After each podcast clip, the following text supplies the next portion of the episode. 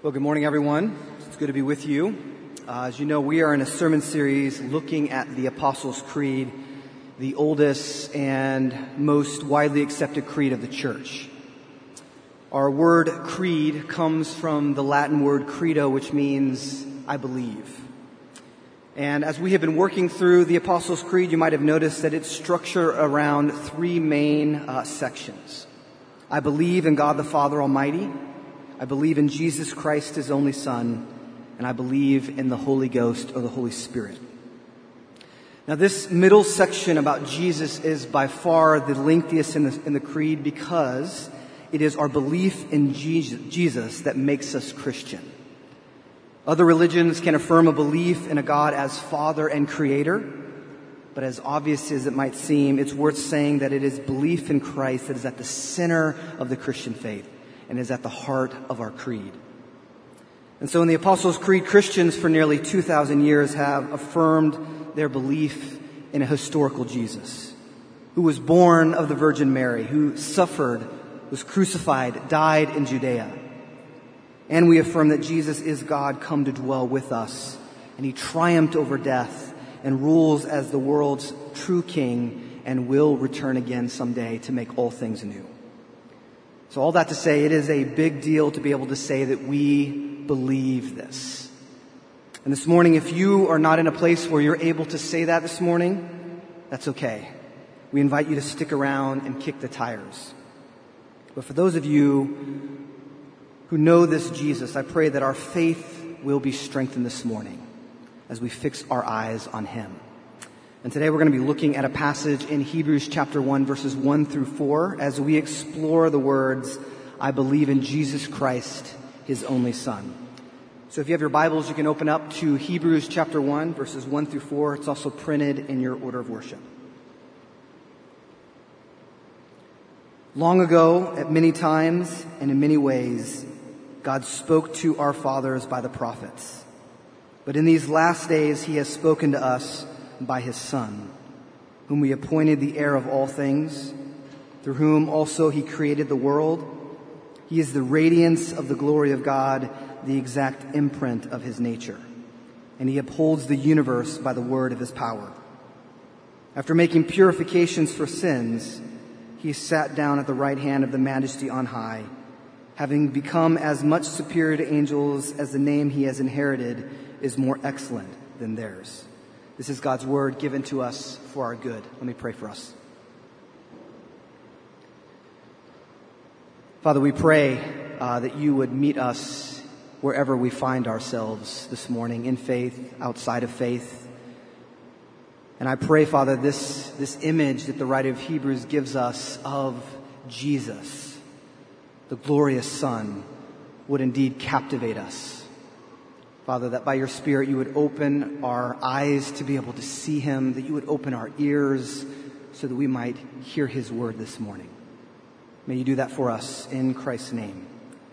Amen. Well, my, uh, my freshman year of high school, I told my dad that I needed a computer to be able to write papers for school. Now, we never had much money growing up, but my dad always felt like he had something better than money. He had connections. He always knew a guy who knew a guy, and that guy could get a computer for really cheap. So a week or, week or so later, my dad brings home a computer. My new computer. And on the side of the box, it said, Gateway 2000 Intel 486 DX33 processor. Now, I didn't know much about computers. I still don't know much about computers. But in 1993, that sounded pretty dang cool and futuristic. But after a few weeks or so of using the computer, I suspected that something was wrong with it. Uh, the first thing was that it took a really long time to start up. Like, I would turn it on, I would go eat dinner, watch a show, and then come back to see if it was ready.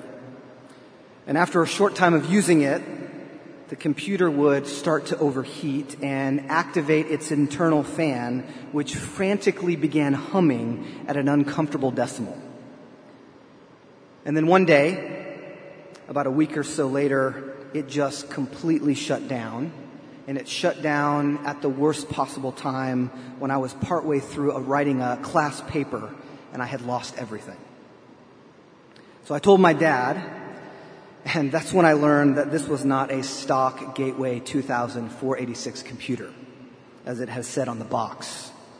My dad's friend of a friend had actually built this computer from spare parts of other computers that had previously died, that had previously been deceased. And that's when we found out that he was actually the only one who could fix this computer.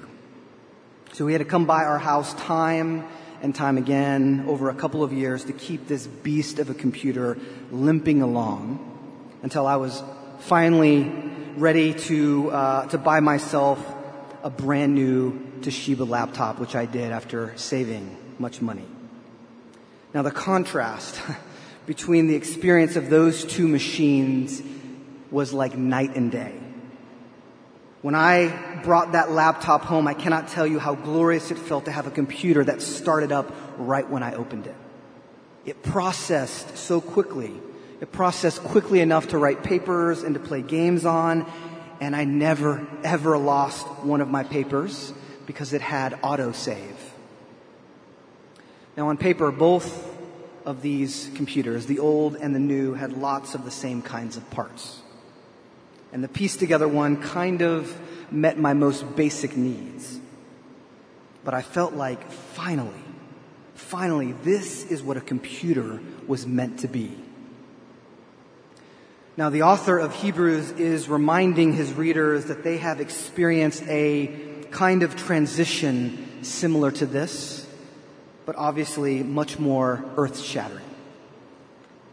Throughout the Old Testament, God revealed himself through prophetic words and visions and dreams and commandments to show his people sketches of who he was so that they would know him and be able to make their, their way into this world. And these older revelations were expansive, but they were incomplete. Knowing God through prophecies and dreams is not the relationship that we were built for. So now finally, the writer says that God's people get to experience the fullness of who He is. The exact portrait of God in Jesus. And in Jesus, we find every good thing that we need, we need to live a life that is fully human, experiencing God face to face. So if we look back at our passage in the original language, verses 1 through 4 are actually one single sentence built around the main clause, God has spoken. And I think this is a first, is a good first place to go, to go ahead and pause and reflect on the fact that our author begins with a premise that God speaks. This is an assumption that the writer obviously believed his audience shared. And we know this because he's invoking their ancient family stories. Long ago, at many times and in many ways, God spoke to our fathers by the prophets. Now, right away, these original Jewish Christian readers would have thought of a hundred stories. Moses w- walking the Israelites out of Egypt under Pharaoh's nose the prophet Samuel as a small boy hearing the voice of God calling him in a dream. The prophet Nathan telling King David a story that unveiled God's compassion for Uriah, the man David had murdered to cover up his adultery. And the way that God had spoken and revealed himself to the Israelites had shaped their whole way of seeing the world, the ordering of their society, the value and dignity they assigned to human life and their ideas about what happiness and goodness were. And part of the author's point here is that God speaking, God revealing himself to his people in the Old Testament required a mediator. It required a prophet like Moses or a priest to approach the altar of God on the people's behalf. There was always this layer of distance between an ordinary person and God's presence. There was always a buffer. But now the writer of Hebrews says that in these last days, God has spoken to us by his Son. Hear this tectonic shift. God has spoken to us. I want you to hear the intimacy of this statement. Jesus coming as the Word in flesh is God speaking to us. And God speaks clearly in a way that you and I can access. He speaks with the voice of Jesus and through his life, death, resurrection, and ascension. But there's no denying that it can be hard for us to tune in to the sound of his voice above the din of other voices that clamor for our attention. We have all sorts of voices that vie to turn our heads and capture our hearts. And they speak about what is valuable in this world, what's worth our time and our attention and our money. We have political voices on both the left and the right preaching righteousness through identifying with the right social outlook and ideology. We have voices at home and at work calling us to be successful and defining what that means. Church, we have, we have voices left over from our past telling us that we're smart or that we're dumb or we're the best or that we'll never live up. And so here's the question this morning. How, how do we discern and cling to the voice of Jesus who speaks to us?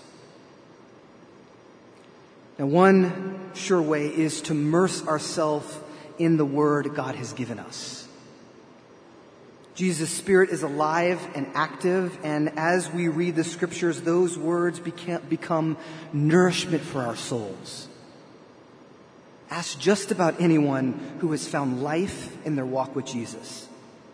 And they will tell you that the words of Scripture have revealed God's intimate voice. What He most wants to say to them personally with power and purpose. But the other way that we can begin to discern the voice of Jesus is to learn how to test the voices that we hear as we make our way in this world. Because we learn in Scripture what Jesus' voice is like. Jesus' voice is unfailingly kind and merciful and faithful. The writer of Hebrews will say later in the book that Jesus became like us so that we, he might become a merciful and faithful high priest who understands every sorrow and temptation that we face. And in the book of Romans, we read that it is God's kindness that leads us to repentance.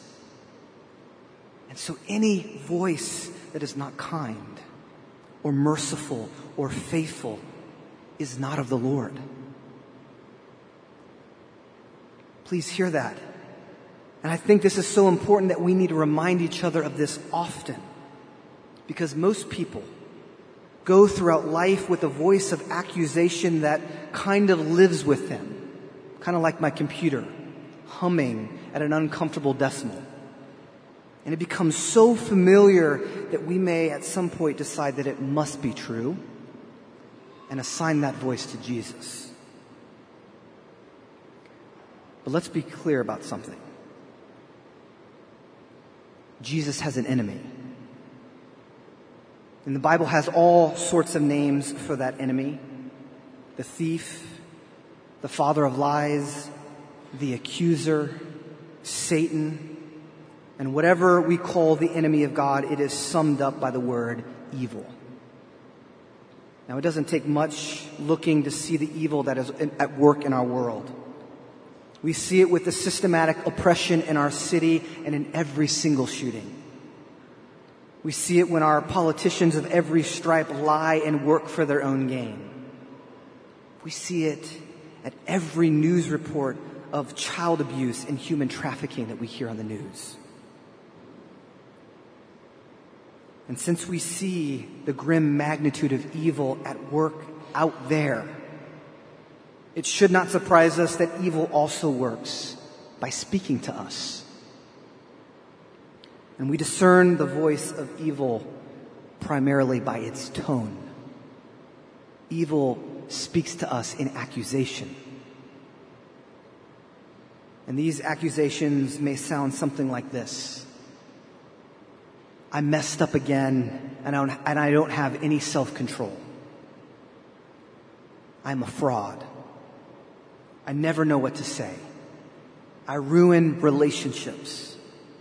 I'm a bad dad. I'm a bad mom. I'm a bad friend. But here's the good news, church. Jesus doesn't talk to us like this. We read in Colossians 1 verse 22 that God has reconciled you by Christ's physical body through death to present you holy in his sight without blemish and free from accusation. Do you hear what Paul's saying? Paul is saying that God holds no accusation against us because of Jesus. And we, we see an example of Jesus' tone in our gospel lesson that was read this morning from John 4. We read about how Jesus interacts and spoke to a Samaritan woman about her sin. Jesus says, You have had five husbands, and the man you now have is not your husband.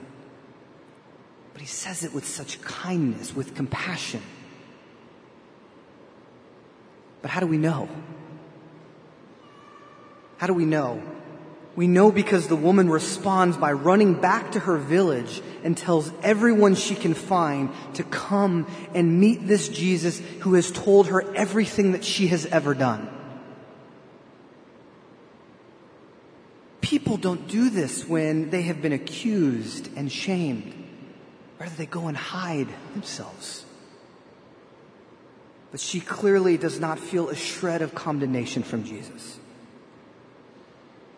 and says she feels seen and invited. You see, the voice of Jesus will always lift up our heads. The voice of Jesus will always speak to us of God's love and restoration and will speak hard truths about the harm that we have done when we need to hear it. But his voice will never, never be turned on us with accusation. And we can be confident that his tone will always be kind for our good and our restoration. Now, the author goes on to focus his attention in verses 2 and 3 on who the Son is and why the exalted Christ is the one that we should listen to as God's final word to us. And he does this by asserting five big claims about who Jesus is. Now, I've heard someone call this particular part nosebleed Christology because the statements about Christ are as lofty and elevated as it gets in the New Testament. This is like looking at Jesus from 30,000 feet and getting to see the full magnitude of his glory. The author says that Jesus is the appointed heir of all things, the one through whom the world was created, the radiance of the glory of God the exact imprint of his nature and the one who upholds the universe. You see, church, we are meant to read this in a tone of wonder and awe. The writer is essentially shouting to us, look at this Jesus. He is glorious. Can you believe this is the God that we know who speaks to us? And you know, the original recipients of this letter desperately needed to see this picture of Jesus, just as we do this morning. Their community was suffering intense persecution because of their faith in Christ. Some of them had their homes and property confiscated because they were Christians, because of their association with Jesus, and others had seen friends imprisoned and killed. And the temptation to drift away into an easier life was very real. The author, though, obviously believes that our ability to persevere through suffering while holding fast to Jesus is in direct proportion to our view of Jesus. So this picture that he gives is meant to remind us of the fact that nothing that exists or happens is outside of Jesus' dominion. And if this is true, who better to entrust our lives to than He? And this is what he means when he writes that Jesus is the heir of all things. Jesus the Son has inherited and rules over all of God's kingdom. There is not one square inch where that isn't true. And he is not like the other political leaders of their day or our day who use their power to enrich themselves and do whatever is good for them. He rules with righteousness and justice, taking on the cause of the oppressed and healing the words and, and healing the wounds of the afflicted.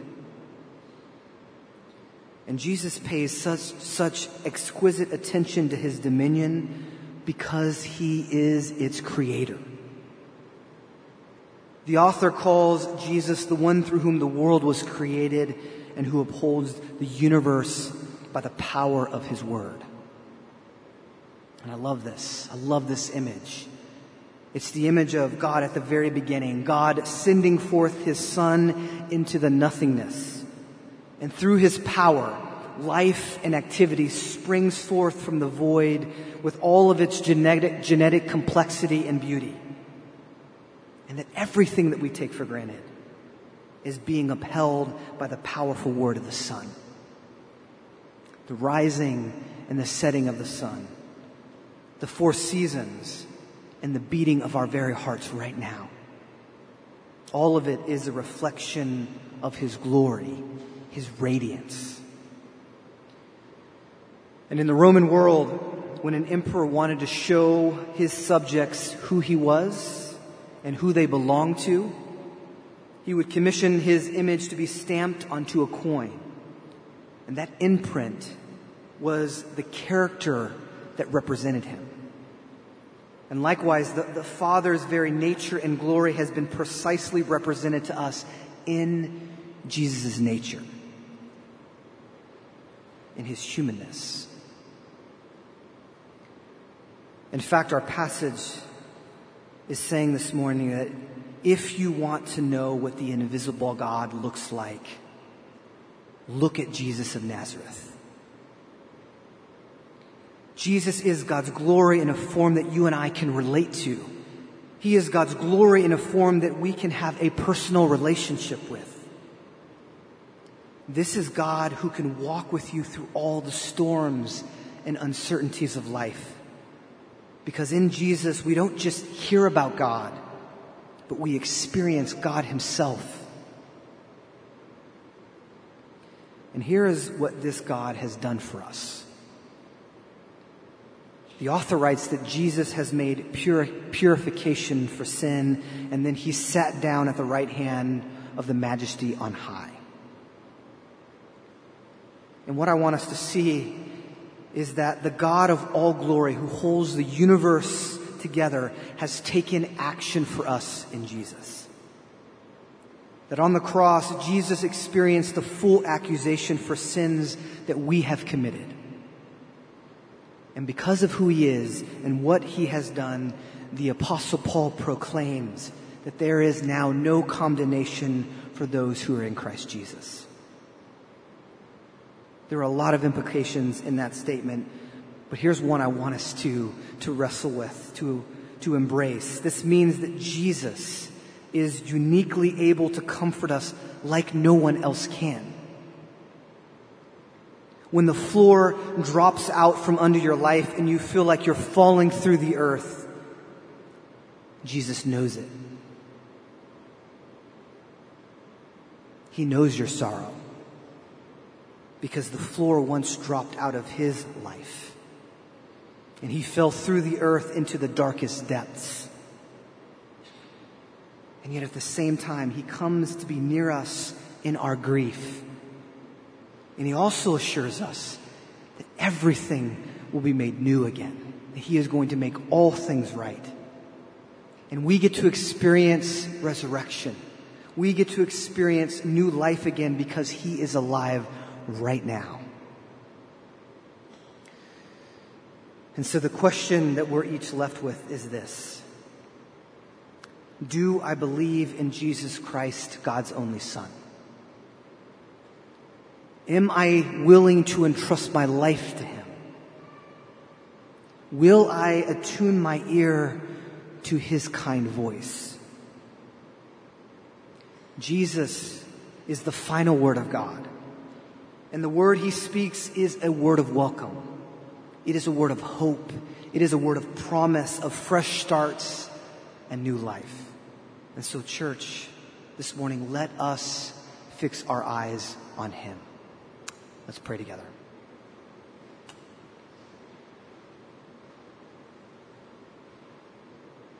Father, indeed, you know what each of us is going through in this moment right now.